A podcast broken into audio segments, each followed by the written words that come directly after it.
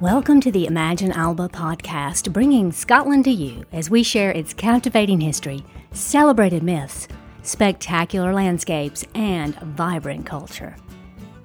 Join us for a virtual journey across Scotland as we imagine Alba.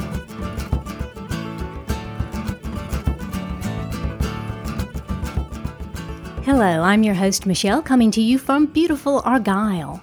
We are finally back from our very long hiatus. I hope everyone is safe and well out there. We are okay here so far. Things have not been too bad in the Oban area. Rab and I have just been hunkered down here on the farm, where at least it's easy to stay isolated. With the great news about a vaccine coming out this week, we have cause to be hopeful. But it's true the holidays are going to be tough this year. We won't be able to celebrate like we usually do. And of course, we can't travel right now. So we've been ramping up our efforts to bring Scotland to you virtually with even more content. Be sure to visit imaginealba.com and subscribe to our monthly newsletter, plus our channels on iTunes, YouTube, and across social media. We have videos, images, 360 tours, and more where you can get your Scotland fix for free. Now, without further ado, let's get started.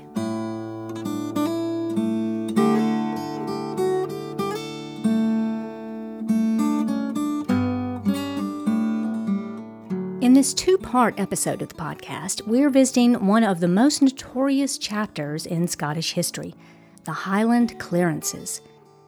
You're probably familiar with the topic, so rather than a broad overview, we're going to look at the clearances through the experience of one community. In this first part, I'll introduce you to the Argyll village of Arichonan. It's the site of one of the most infamous Highland clearance riots we visited recently for the first time. It's only about an hour from our house, and of all the ruins we've explored in Scotland, and there are many, Arichonan is for us perhaps the most poignant. So we really wanted to share it with you. A bit later, Rab will join me for the Scots word of the day to help tell the story. And with that, here's the ballad of Arichonan.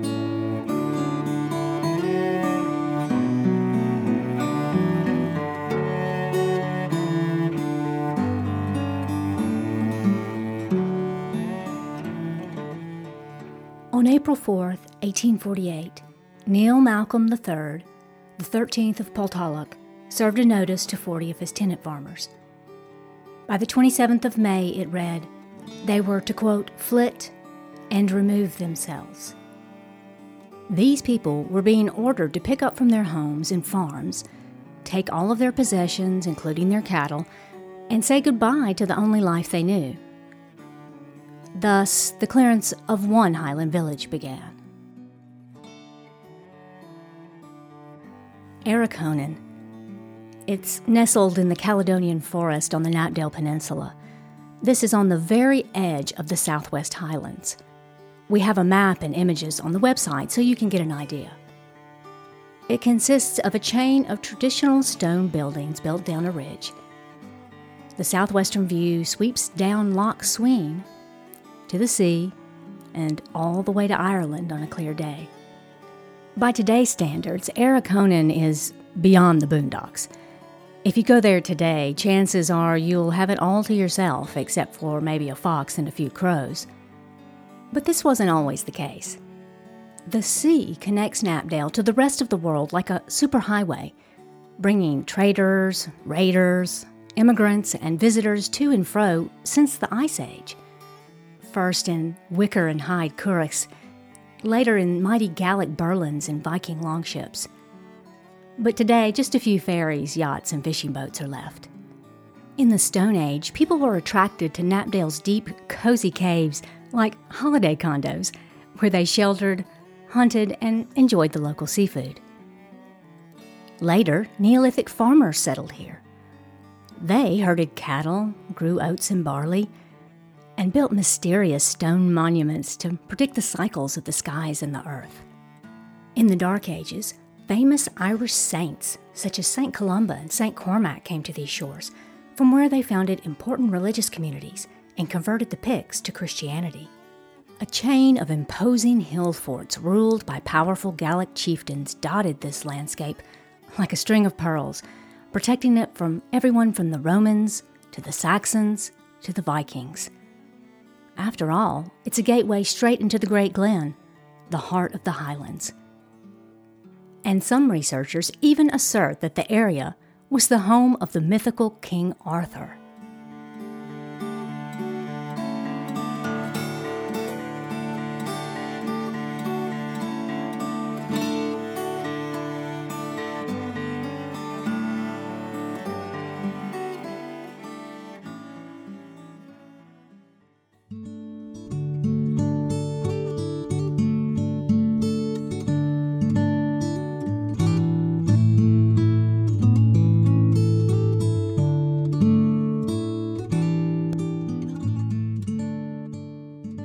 Find worse places to live than Arichonan.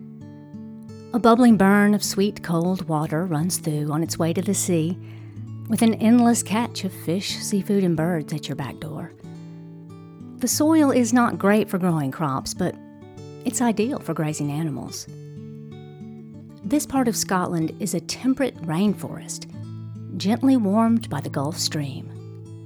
Indeed, it does rain a lot, but that's what keeps it so green and lush and it doesn't often freeze here. By the Middle Ages, Knapdale was part of a powerful kingdom that straddled Scotland, Ireland, and Norway.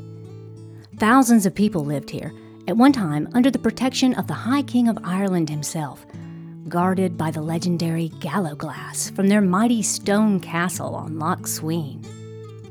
That castle is still standing, by the way. So you see, once upon a time, Knapdale was happening. You're listening to the Imagine Alba podcast, and in a moment we'll continue our look at the Highland clearances through the experience of the people in the village of Arichonan. But first, let's welcome Rab with the Scots Word of the Day.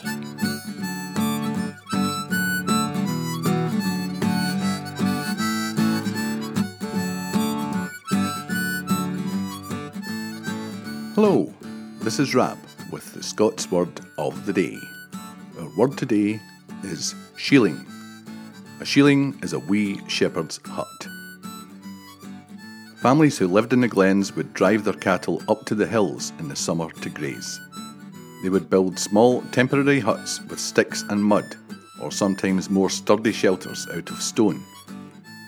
Think of a shealing as a summer cabin, a place to get out of the rain, sleep, and in autumn perform seasonal butchering protected by the winds. In the Middle Ages, many shealings evolved into permanent settlements, so the name came to refer to any stone farm building. We see the word shealing first used in 1568. It's related to the Middle English shale, Old Frisian skul, which means hiding place, and to Old Norse skali, which refers to a hut or shelter. This is a great example of the hodgepodge nature of the Scots language. Shealings were also well known as trysting places. A jug of whisky and a soft blanket were all you needed to turn a rustic shealing into a romantic spot for a clandestine liaison. You can still see the remains of shealings all across the Highland landscape today. Stay safe, everyone, and I'll see you next time.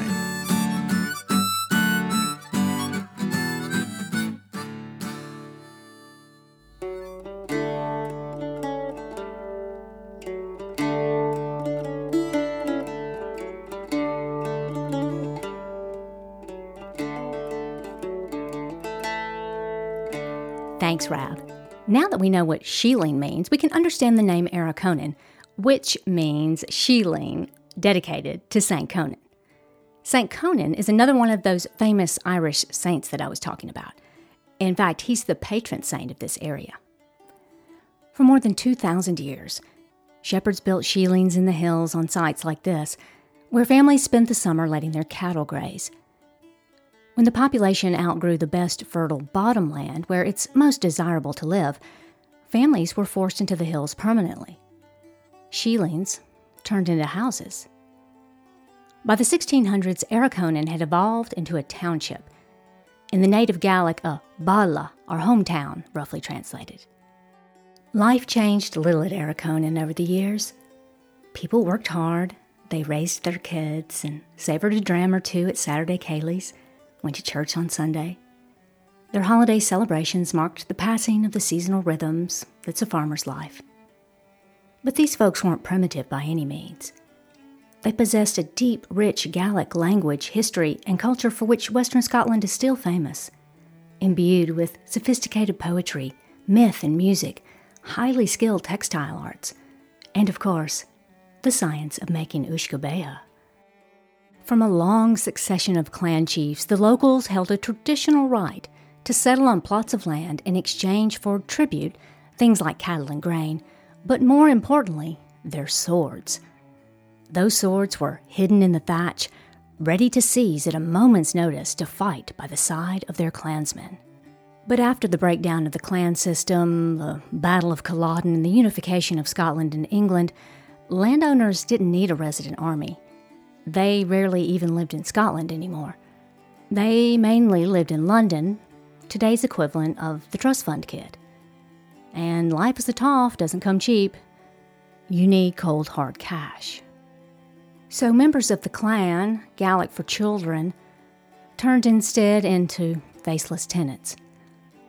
Extended families had to chip in to lease poor plots of land in exchange for cash rent that grew year by year, far outstripping what we would call the inflation rate. It seems there were six families at Arichonan in 1848 who, like their ancestors, raised cattle, grew oats and barley, and later those newfangled potatoes. These were an intermarried and extended family group of McLeans, McDougalls, McClellans, McLaughlins, Campbells, and McMillans. The men burned the surrounding oak wood for charcoal in big brick ovens the women and girls dyed wool fabric in a big communal stone boiler and sang ancient walking songs as they pounded urine soaked tweed on a wooden table. The boys fattened their cattle and drove them to market in Falkirk. Everyone pitched in to plow the rigs in spring and bring in the harvest in autumn. It probably wasn't too bad a life, to be honest, not until the potato famine. In the 1800s, things started to get really rough at Arichonan. As families grew, prime fertile land became scarcer.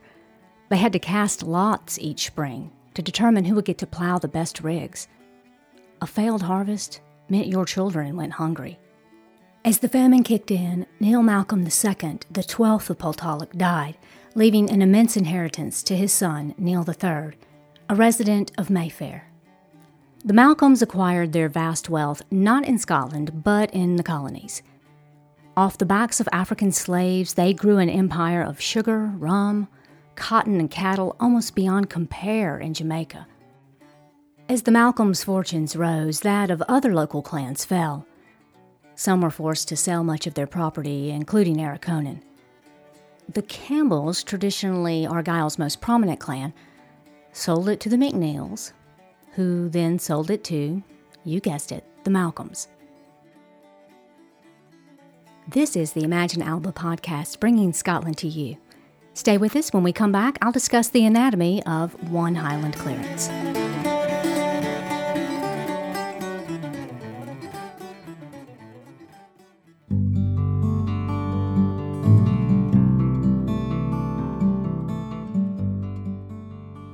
Can you imagine your perfect day in Scotland? Would you make a pilgrimage to the land of your ancestors? Or explore magnificent castles and mysterious stone circles? Perhaps you would hike into the heart of an ancient supervolcano or follow in the footsteps of legendary kings and powerful druids. Maybe you would top it all off by indulging in world class seafood and, of course, a dram or two of the local whisky. No matter how you imagine your perfect day in Scotland, we'll help you make it happen on an Imagine Alba private day tour, local experience, or self drive itinerary. Visit imaginealba.com to find out more. Imagine Alba, find your Scottish soul. And we're back with the Imagine Alba podcast in part one of our two parter on the clearance of Arichonan. Before we get into the riot in part two, let's take a brief look at how this particular clearance worked.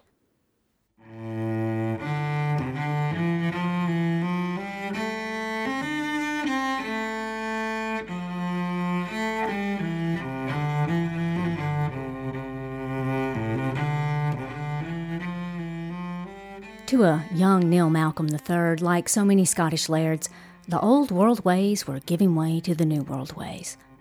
When he looked at the books for his Jamaican holdings, then looked at the books for his Scottish holdings, it was a no brainer. Slave trade in Britain was abolished in 1807. That meant you could not import slaves into the country, so he couldn't exactly copy his successful Jamaican business model. But like many landowners, Malcolm modified the plantation system to fit Scotland. This was his plan. Step 1 Choose the strongest and brightest men among the natives. They will stay to manage your new enormous flocks of sheep. Step 2 Evict everyone else.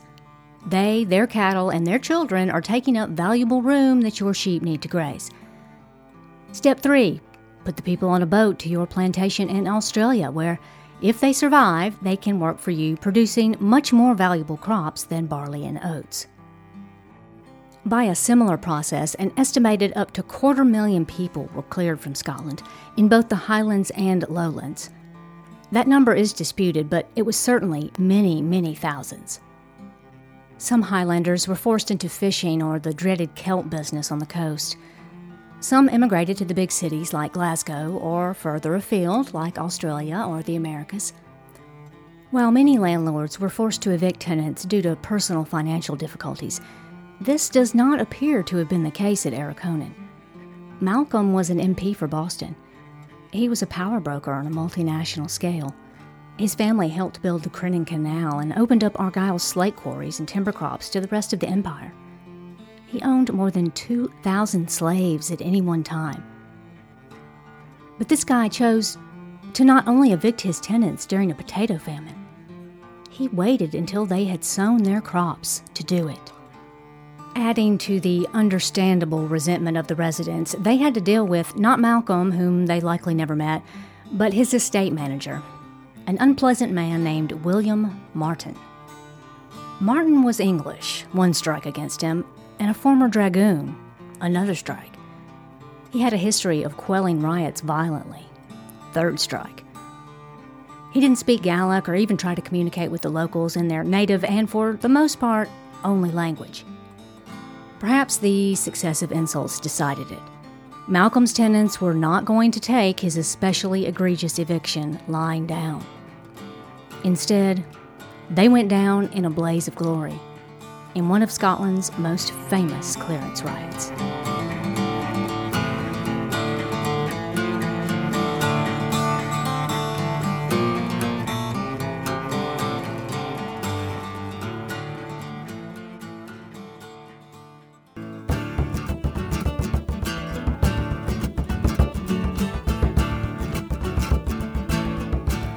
Going to leave you there on a cliffhanger, so be sure to join us in two weeks' time for the second part of our story of Arichonan.